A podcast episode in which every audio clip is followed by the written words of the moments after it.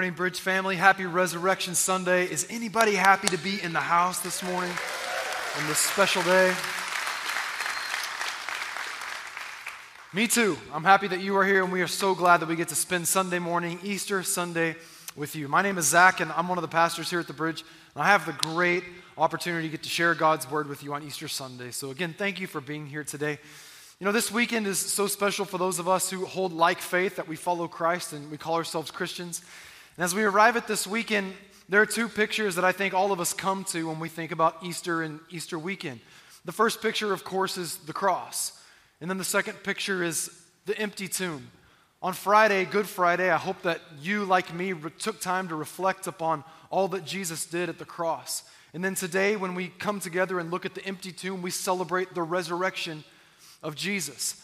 And I point out those two pictures very quickly today because when I think about those two pictures, I think of two things that represent two different things. The cross, first, represents a place of death, a place of payment, or a place of punishment for wrongdoing or for sin.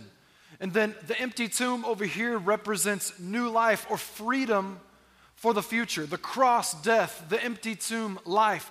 Two things that represent two things that would appear to be and seem to be opposite. But somehow, some way, God in His goodness takes death and life and makes them work together for our good. And at the end of the day, we're celebrating as a result of what Christ did. What an amazing thing that Jesus did for us on Easter weekend. And that's what we're going to talk about today. Before we get into the message, I want to give you one big overarching thought to hold on to today as we move forward because I think it's important that we ponder this thought. The thought is simply this if you're taking notes, or maybe you want to grab your phone real quick and just write this down, jot it down to look at later. But the thought is simply this we cannot comprehend the value of life until we've considered the price of death. We cannot comprehend the value of life until we've considered the price of death. You see, it's the price of death that allows us to understand the value of life. And that's why God made these two things, death and life, work hand in hand for our good and for our benefit. And that's what I want to talk to you about today life at the price of death. But before we get into these passages of scripture I want to look at today, I want to take a moment and I want to ask everybody a question. This isn't just a collective rhetorical question, but instead it's a very personal question. And it might sound silly to some, but I'm going to ask it anyway. You ready? Why did you come today? Why did you come today? Again, I know that might sound funny to some because maybe you hear that and you're like, Zach, are you kidding? I'm in church every Sunday. I'm a Christian. I'm a follower of Christ. It's my custom to be in the house of God on Sundays, so there's no way that I would miss out on Easter Sunday, on the resurrection of Jesus. And we celebrate with you today. We're so grateful for your enthusiasm about this day. Because for those of you who are regulars in the house of God, it's your enthusiasm that adds to this experience for everybody that will show up on Easter Sunday. So again, we celebrate with you and we thank you for being here today. But we also recognize that there are some people that come today and you say, you know, honestly, Zach, I, am not always in church. I come occasionally, maybe, you know, show up on Christmas and Easter, and I'm, I'm not in church as often as I want to be, or as, maybe as often as I should be, but I'm certainly a Christian. I'm a follower of Christ, and I'm not going to miss Resurrection Sunday. I made it a priority to be here today. Can I tell you something? It doesn't matter if you come two times a year or you come to two services every weekend. We are grateful that you are here, and we want you to know that you're welcome here today, and we appreciate your presence in the house of God on Easter Sunday. But then I also recognize because we've heard this week after week over the last few months when we've been back here in church. It seems like almost every Sunday we meet people who say, Zach, this is our very first time being back in church in over two years. I know that for many people it took a little bit of time to figure out when you were going to come back into the house of God. And today maybe it's your very first time back in a little over two years being in church. And I want to say it one more time. It doesn't matter if it's been two years or it's been two weeks. We welcome you back into the family of God on Easter Sunday. And we are so glad that you are here today taking your place in the family. But then I also recognize that there will probably be some people here today that when I ask you that question, why did you come? Maybe the answer is, I don't know. I'm not sure. Because maybe you didn't come for you. Maybe the highest reason that you came today was because your mom or your grandma bugged you so bad about being in church on Easter Sunday that you had to be here to make them happy. Or maybe there was a friend or a coworker or a neighbor or somebody in your life that tagged you three times on Instagram with our invitations saying you need to be in church on Easter Sunday and I'm going to save you a seat. And again, maybe your highest reason for being here today was just to satisfy the request of the person who kept bugging you to be here today. I'm going to say to everybody that came here today that didn't come for you, you came just to make somebody else happy. I believe with all of my heart that God wants to meet with you today. And you might not have come planning to have an encounter with God, but I want you to know that God came planning to have an encounter with you. And it's my hope and my prayer that before you leave this place today, you'll feel His warmth and His embrace, and He'll just let you know how much He loves you before you walk out the doors of this place today. In Jesus' name. Why did you come? That's a question many people asked about Jesus when He began His earthly ministry. At about the age of 30, Jesus began to travel from town to town, village to village. And most of the time, he was talking about this idea of the kingdom of God. And people wanted to know who, who is this guy and why did he come? What's his purpose? What's his mission? A lot of people wanted to know did he come just to be another teacher of our Jewish tradition? A lot of people wondered did he come to expand upon the moral code or establish a moral code for us that's greater than what's been given to us? Some wondered is he a prophet? Is he a voice sent from God to bring us direction or correction in our lives? Many people even wondered did he come to establish a new religion among us? And then there were few who asked that question deep in their heart Is it possible that this man is actually the promised Messiah, the one who would come and save us? People asked that question over and over, looking for an answer. Jesus, why did you come? I want to look at three passages of Scripture today very quickly that I think help to answer that question. The first one I think is the most direct answer that we get, and it's found in John chapter 10. For those of us who know our Bibles well, that have been walking with God for a long time, you'll know this passage of Scripture. It's John 10, and verse 10. But before we read the whole scripture, I want to just take the second half of it because the second half of John 10 10, Jesus gives a very direct answer as to why he came. Jesus says these words in verse 10, the second half I came that they might have life and have it more abundantly. And that sounds nice. We hear those words, Jesus came to bring us life. But I'm going to be honest with you, in my humanity, if I just take that scripture, if I just take that one statement and I look at it on the surface, it makes me ask a few questions. In my humanity, I have to ask this question Jesus, you came to bring life, and that sounds nice, but what is it about the life you're trying to give me that's better than the life that I already have?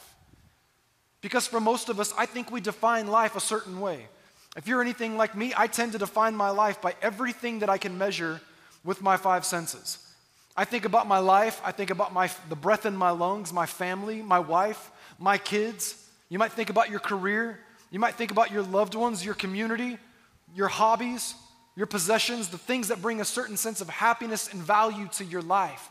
And all of those things are things that we measure through our five senses. That's what we tend to use to define life. But when Jesus said that I've come to bring you life, here there's a word that he uses, and it gets translated in the original language to this Greek word, zoe. And it's a word that literally means the life of the divine, life only given by God. In other words, it's the kind of life that completely transcends and completely supersedes any kind of life we could experience on earth or create for ourselves with our hands. Jesus says, I've come to give you life, but it's not the life as you've always known it. It's a different kind of life. It's Zoe, it's the life of God, the life of the divine, that God kind of life. I've come to do something different. But again, in order for us to understand the value of life, we must go back and consider the price of death. Because when Jesus starts talking about this idea of life, he's contrasting it with the first half of the verse, the first part that we didn't read. Let's read the whole thing. In John chapter 10 and verse 10, Jesus acknowledges at the beginning that there is a thief, a devourer. We know him as the devil. Jesus says that the thief comes into this world to do three things to steal, to kill, and to destroy. But I have come that you might have life and that you might have it abundantly. The original language literally means superabundance, an overflow, an excess of God's life available to us. And we hear those words and we think to ourselves, okay, so God wants to give me something that's bigger and better. And he compares it to what it is that the thief is trying to do. The thief comes to steal, to kill, and destroy. Because you see, for all of us as human beings, we know what it's like to live in a world that is continually and constantly surrounded by theft, death, and destruction. If you got up this morning and watched the news for five minutes, I guarantee you, you heard 10 times more bad news than good news. Why? Because we live in a fallen, sinful world and we are continually surrounded by theft, death, and destruction. And Jesus compares death to life. And what he's trying to help us to understand is that the results that end up in theft, death, and destruction all come from the thief, the devourer, the devil. And our very sinful condition that we're enter, that we're born into when we come into life, it's all a result of poor choices or the sin of those who have gone before us. And Jesus acknowledges that there's a divide because of our sin between us and God. And he said, because of that divide, your life could be defined by theft and death, death and destruction. But I've come to bring a new kind of life that supersedes anything you might have experienced here on this earth. I came to bring you life that is abundant, that is so much bigger, it's so much greater. It's the life of God, alive and active and available to you. That's why I've come. And Jesus gets this point across. I think it's so important for us to understand that in order for us to access that life, a price had to be paid through death. If you go on and you read verse 11 in John 10, Jesus refers to himself as the good shepherd or the great shepherd. And he says, What is it that the good shepherd does? He lays down his life for the sheep. And again, if you were to just read through this quickly, you might not pick up on, but what Jesus is doing here is he's dropping breadcrumbs for people who would pick up the scent and follow and understand that not figuratively, but quite literally, Jesus was going to go and lay down his life. That would be the price paid for the life that he promised death. And before we move forward, I want to give you one big, broad thought or point to hold on to before we move on to the next thing. And it's simply this Jesus was saying that because of the thief and because of our sin, we've been separated from God. But he came to bring us back to life and give us back that life that God originally intended for us to have in the first place. When you read the story of the garden, maybe you've done that in the beginning in Genesis 1, and you see everything that God made available to Adam and Eve. You say, wouldn't it be great if God gave that same opportunity to me, if He set me up for success the way He did them? Can I tell you something? Because of Jesus, all the life of God that was given in the beginning is now available to us, but it came at a cost. It came because of the life of Jesus being laid down in death. And if we would put our faith in that sacrifice, we could experience life, a transcending life that covers the gulf, that bridges the gap between us and God, that we could be reunited in relationship. I want to say to every single person in the house today Jesus gave his life. That was the price he paid so that you could have a life better than anything you've ever experienced on this earth. Zoe, the God kind of life. But Jesus expands on this idea in the very next chapter, in John chapter 11. And I want to look at a very personal story for Jesus because we see such a great picture of Jesus' humanity in this picture in John 11. See, in John 11, Jesus is actually out traveling and ministering. And he has these three friends that live in the town of Bethany. And they're siblings Mary and Martha, the two sisters, and their brother, Lazarus. Many of you will know this story, but I love the picture of humanity that we see here with Jesus because Jesus is afar, he's out traveling, he's out ministering, and Lazarus falls sick. He becomes ill, ill to the point of death. And Mary and Martha begin to send out word to Jesus, and they say, Jesus, we believe you're the Son of God. We believe that you have healing, miracle working power in your hands, and that if you just come and lay hands on our brother Lazarus, you can spare his life, you can save his life, and he won't succumb to his illness. They believed it with all of their heart. But Jesus continued to travel, and Jesus continued to preach and to minister. And to their disappointment, he didn't come quick enough because very soon, what we see in the story is that Lazarus, surprisingly, dies of his illness. And it brings about this amazing hurt in the hearts of Mary and Martha. And we see just a few days later that Jesus actually arrives back in Bethany. And when he gets there, he finds a village that's just grieving the loss of this beloved son, Lazarus. And he gets there and I talked about that picture of Christ's humanity. The beauty of it is that there's two grieving sisters, and that when Jesus shows up, he doesn't start barking commands and he doesn't try to take over the situation. Instead, he steps up right alongside them. And the shortest verse in the Bible tells us that Jesus literally stood there and wept with Mary and Martha over the loss of life in Lazarus. What we see is this picture of humanity where there's real, true agony and grief and loss that Jesus is feeling right alongside Mary and Martha. And I know for a lot of us, you know, we talk about death and theft and destruction. A lot of times we experience loss in this life that brings about grief and sorrow in our own lives, and we have a hard time dealing with it. And sometimes it brings us even to the point of looking at God and saying, God, why did that happen? Why did I have to experience this loss and this pain and this hurt? And why does this have to define my existence? And I want to say to every person in the house today that might feel like loss is defining your existence today that there is no loss, there is no hurt, there is no death, there is no grief that you might be experiencing that Jesus himself did not feel as well. And in this life, we're not promised to walk through it without feeling those feelings, but the one promise we have is that Christ will be with us in the midst of that, that challenge. And Jesus arrives and he grieves with Mary and Martha. But in the midst of their grief, grief, Jesus does something totally bold and I would even say crazy. Jesus has bold words for Mary and Martha. And he begins to speak to them. In verse 23 of John 11, Jesus says to them, Your brother will rise again. Jesus better know what he's talking about if he's going to say something like that. And he goes on, and Martha looks at him and says, I know that he will rise again, Jesus, in the resurrection on the last day. And what she's talking about here is that resurrection at the end of all things, where God will take those who have passed on and bring them into eternity with him. She believed that in her heart, those promises of God that go all the way back into the Old Testament. And she held it here.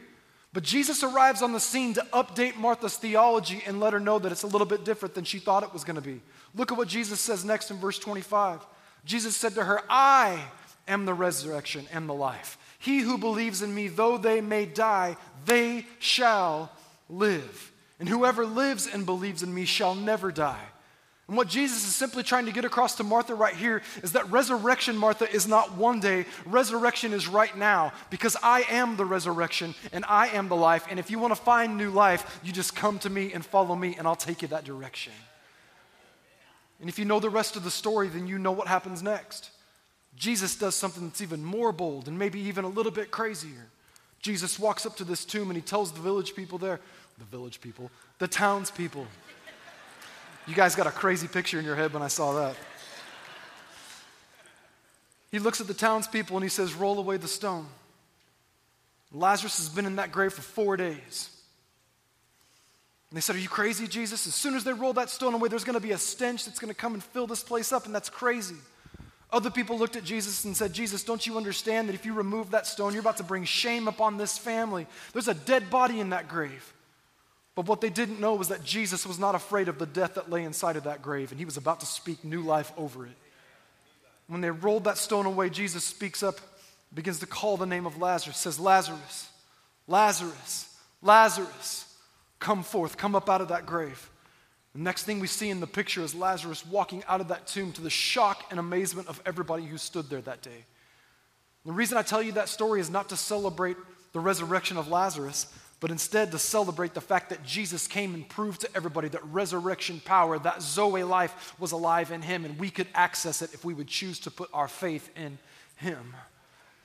And the second thought I want to give you before we move to the very last picture is simply this Jesus was saying to everyone who would hear that day that resurrection is not just what I do, but resurrection is who I am. And if anyone wants to know eternal life and overcome death, it is only found through me. Resurrection life is available in the person of Jesus Christ and nowhere else, and I'm grateful for that this morning. And finally, the third picture that I want to point to that talks about why Jesus came, coming to give us life. You know, Jesus grew intimately close with his disciples, his closest 12 that walked with him, talked with him, lived with him, traveled with him. And pretty soon, Jesus knew that there was coming a time where he was going to have to go to the cross. And eventually, in a big picture sense, he was going to ascend to the right hand of the Father and take his rightful place on the throne of God in heaven. And Jesus began to explain this to his disciples, but they were having a hard time with it because they did not want Jesus to leave. They didn't want to see Jesus go. Jesus, who had taught to them, who had shown the ways of God and the kingdom of God to them, who had healed the sick and restored sight to the blind, they didn't want to see Jesus go. He had given them purpose. And Jesus begins to explain to them that he's got to go and that the cross is going to be a part of that process. John 14, we see it explain, him explaining it to his disciples, and this is what he says. He says, Let not your heart be troubled because you believe in God, so believe also in me. And in my Father's house are many mansions. If it were not so, I would have told you. I go to prepare a place for you, and if I go and prepare that place, I will come again, and I'll receive you to myself, that where I am, there you may be also. And where I go, you know, and the way to get there, you know also. And there's this one disciple that Jesus had. and I identify with him even though he sometimes gets a bad rap. There's a guy named Thomas. For those of us who have been walking with God, we've been in church for a long time, Thomas is quite often known as Doubting Thomas. I'm just to be honest with you for a moment. I've walked through seasons of my life where I was challenged by the Word of God and the promises of God, and I had doubts and questions about how it was that God was going to do what He promised to do in my life. How are you going to do this? Thomas was a guy that always had questions, and those, sometimes those questions led to doubts. And Thomas speaks up right here and he says something interesting to Jesus because Jesus has laid this way for him to live. And he speaks up and he says, Lord, we don't know where you are going, and we don't know the way to get to the place you're saying you're going to go.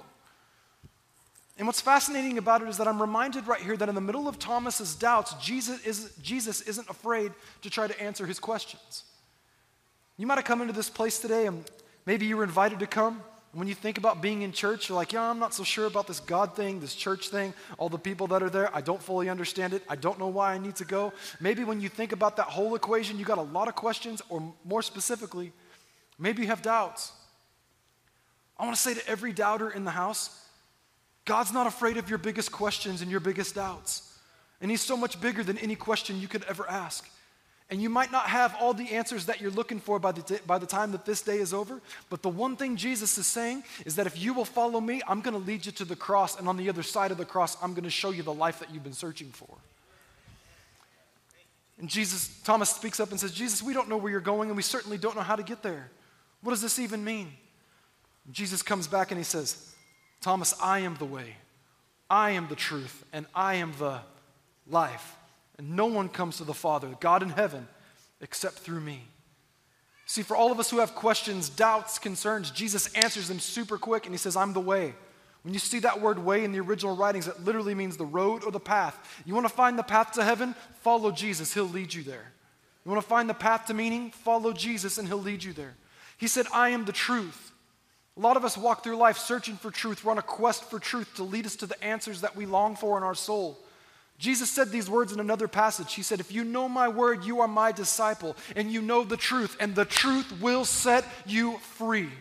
I want to say to every truth searcher in the house today that truth is found in one person. It's found in Jesus Christ, and He can settle all of your questions in the blink of an eye. But then Jesus says, I'm the life.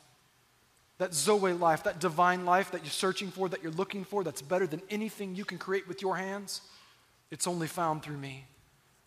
Jesus quickly answers Thomas's questions, even though he has questions and doubts about the process. Last thing I want to say very quickly from this passage that Thomas came, or excuse me, Jesus was saying, Thomas, I came to bring you back to life and to lead you to the Father. But in order to find that life, you're going to have to first follow me to the cross. Why? because we don't know the value of life until we've considered the price of death. We've looked at these three pictures in Scripture. I think back to John 10 when Jesus said, I'm the good shepherd. I lay my life down for my sheep.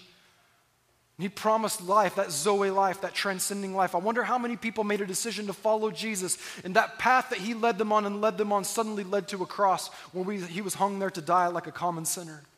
How many of those people were disappointed thinking that that life he had promised was dead right then and there?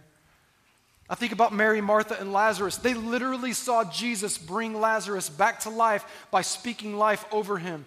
But now, suddenly, the man who spoke life and raised a life from the dead is hanging on the cross, dying a sinner's death. Is that life that he truly promised still alive? Is it still accessible? Is it still available? They probably had their wonders, they probably had their questions and their doubts. I imagine Jesus' disciples, the ones who knew him best, the ones who saw all the miracles and the things that he had done. Thomas had doubts, and Jesus put answers to his questions, and he, he brought about confidence rather than doubt. But then suddenly, Jesus hangs on a cross, and doubting Thomas is left there wondering is the life that he promised still alive? Is it still accessible? The one who promised life hangs on a cross and the only picture we see is death. Scripture tells us that Jesus became obedient to death. Why? Was it because death had authority over him? No, he submitted to death because he understood that his life was the price for our salvation. He knew what the price was, and he also understood the value of our lives, so he was willing to pay it and lay down his life. Imagine the Son of God, the sinless, spotless Lamb of God, hanging from a cross, dying a death that he didn't deserve And imagine the hopelessness that came along with every one of those people in his story. Our Lord, our Master, fallen, dead. Darkness descended, hope vanished, tomb sealed, and then silence. But then a sound, a shake, louder still, quaking earth, roaring heaven, rolling stone, and then an empty tomb. And the angel who says, Why do you search for the living among the dead? For he is risen as he said. Jesus, alive. Hope, alive. Faith, alive. Our future, alive. The life that Jesus promised all along, still alive. And through his death and his victorious resurrection, today we celebrate the fact that Jesus Christ himself has brought us back to life. No longer I who live, but Christ in me.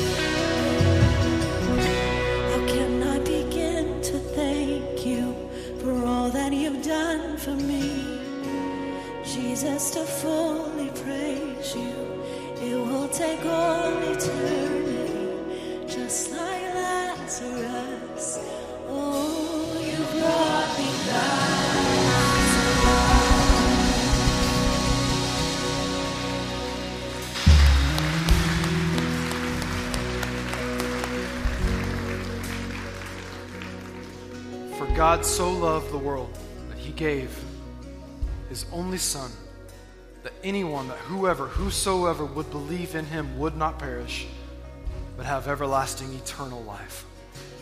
That's the promise that we have because of what Jesus did at the cross and because of the empty tomb. This past Friday, in my own family, we experienced the death of a loved one, a family member, and it happened a little sooner and quicker than we anticipated. Happened on Friday morning. It was a real heavy thing for us. I sat there all day long pondering the fact that that death had come on Good Friday. It occurred to me that day, if it hadn't been for Jesus, that would have been Bad Friday.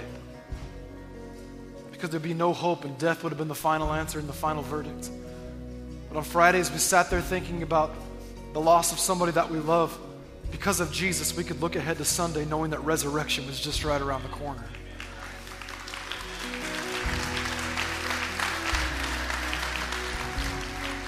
I want to say to every person in the house today, even if you feel like your life is surrounded by theft and death and destruction, resurrection is right around the corner if you just put your faith in Jesus. We say all the time that while this is Resurrection Sunday, Easter Sunday, if you're a Christian, every day is Resurrection Day. But today, maybe you've never had day one of that resurrection in your life. What better day to give your life to Christ and choose to follow Him and experience that life than today on Easter Sunday? You want to know how much God loved you? So much that He gave His very best, Jesus, in exchange for your very worst and my very worst, our sin. Jesus, the sinless, spotless Lamb of God, came and died a death that we deserve for our sin. But if we would put our faith in that sacrifice, we could experience redemption and forgiveness. And because of his resurrection, we can have eternal life. And Jesus conquered death, hell, and the grave for us so that we wouldn't have to experience it. That's the promise we have of God, and all it takes is us wrapping our faith around that. We're going to pray a prayer right now, all together as a family. And I want to invite everybody to take your place in this prayer, especially if you have never committed your life to Christ. We're going to play, pray it right out loud. We're not going to embarrass you or put you on the spot. But if you want to pray a prayer today to give your life to Christ, we're going to ask you to join in. And it's not about magic words, it's about meaning it with everything in your heart and just confessing it with your mouth. Are you ready? Here we go. Repeat after me. Say, Jesus, I thank you that you went to the cross for me. I believe that your death was full payment for my sin. And I believe that God raised you from the dead, and that you conquered death for me. So today I choose you. I'm going to follow you all the days of my life into eternity. Thank you for what you have done for me. Jesus' name. Amen. Come on, let's put our hands together and welcome some people into God's family today.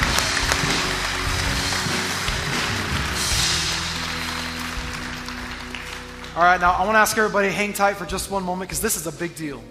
For people that made a decision to follow Christ, this moment means everything. We want to help you start your walk with God. We just want to give you a free gift. It's a simple tool called the Next Seven Days. It's a little book that we want to put in your hand to help you get started. There's two different ways that you can get it. Right after service, we're going to have some prayer teams. They'll be right down here. Just walk up to one of our prayer teams. Let them know you made a decision. You want to get that book. We will help you get started in that journey of faith. We don't need anything from you, but we want to help you in any way that we can. If you just want someone to pray with you, please come talk to one of our prayer teams. That's why they are here. If you need to go quickly at the end of service, just stop by the next seven days desk. It's right between the glass doors before you go. Let them know you made that decision to follow Christ. And again, we want to help you get started in your journey of faith. Thank you so much. Congratulations and welcome to the family of God.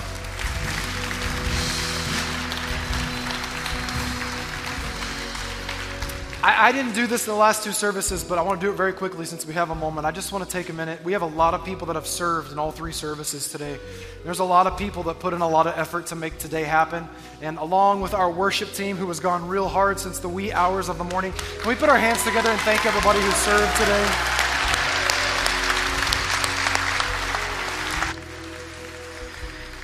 That is right. We have the best teams in the whole whole world. They're absolutely awesome. Hey, for one more moment, would you just grab a seat really quick as we conclude service?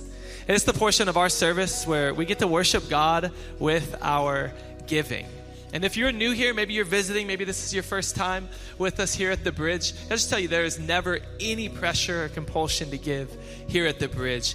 We just give because God's been so faithful and so generous to us. We just feel like the response that makes sense is to live lives of generosity and be faithful right back to Him. There's a few options on the screens right here uh, behind me, whatever work, would work best for you. Also, um, in the seat backs right there, there's some envelopes. If you have a physical gift that you want to give today, you have two places you could drop that off. Uh, before you get to the foyer, on either side of the exit doors, there's giving stations right there. There's also one more near the kids' check in right over there.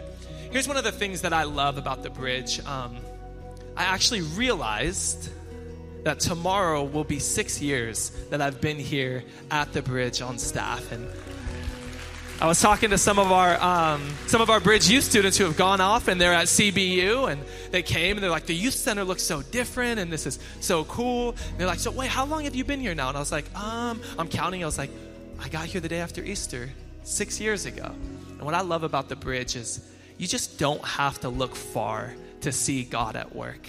God is doing so much through the ministry here. Here locally, we're meeting needs, tangible needs all around of our city and our town but also globally through so many of our missions efforts. This message that God has brought us back to life is going around the world and the ministry is moving forward. And we know this that the ministry happens because of a faithful God and faithful people like you. So let me just say thank you so much for being a generous church. Have you enjoyed being in church this Resurrection Sunday?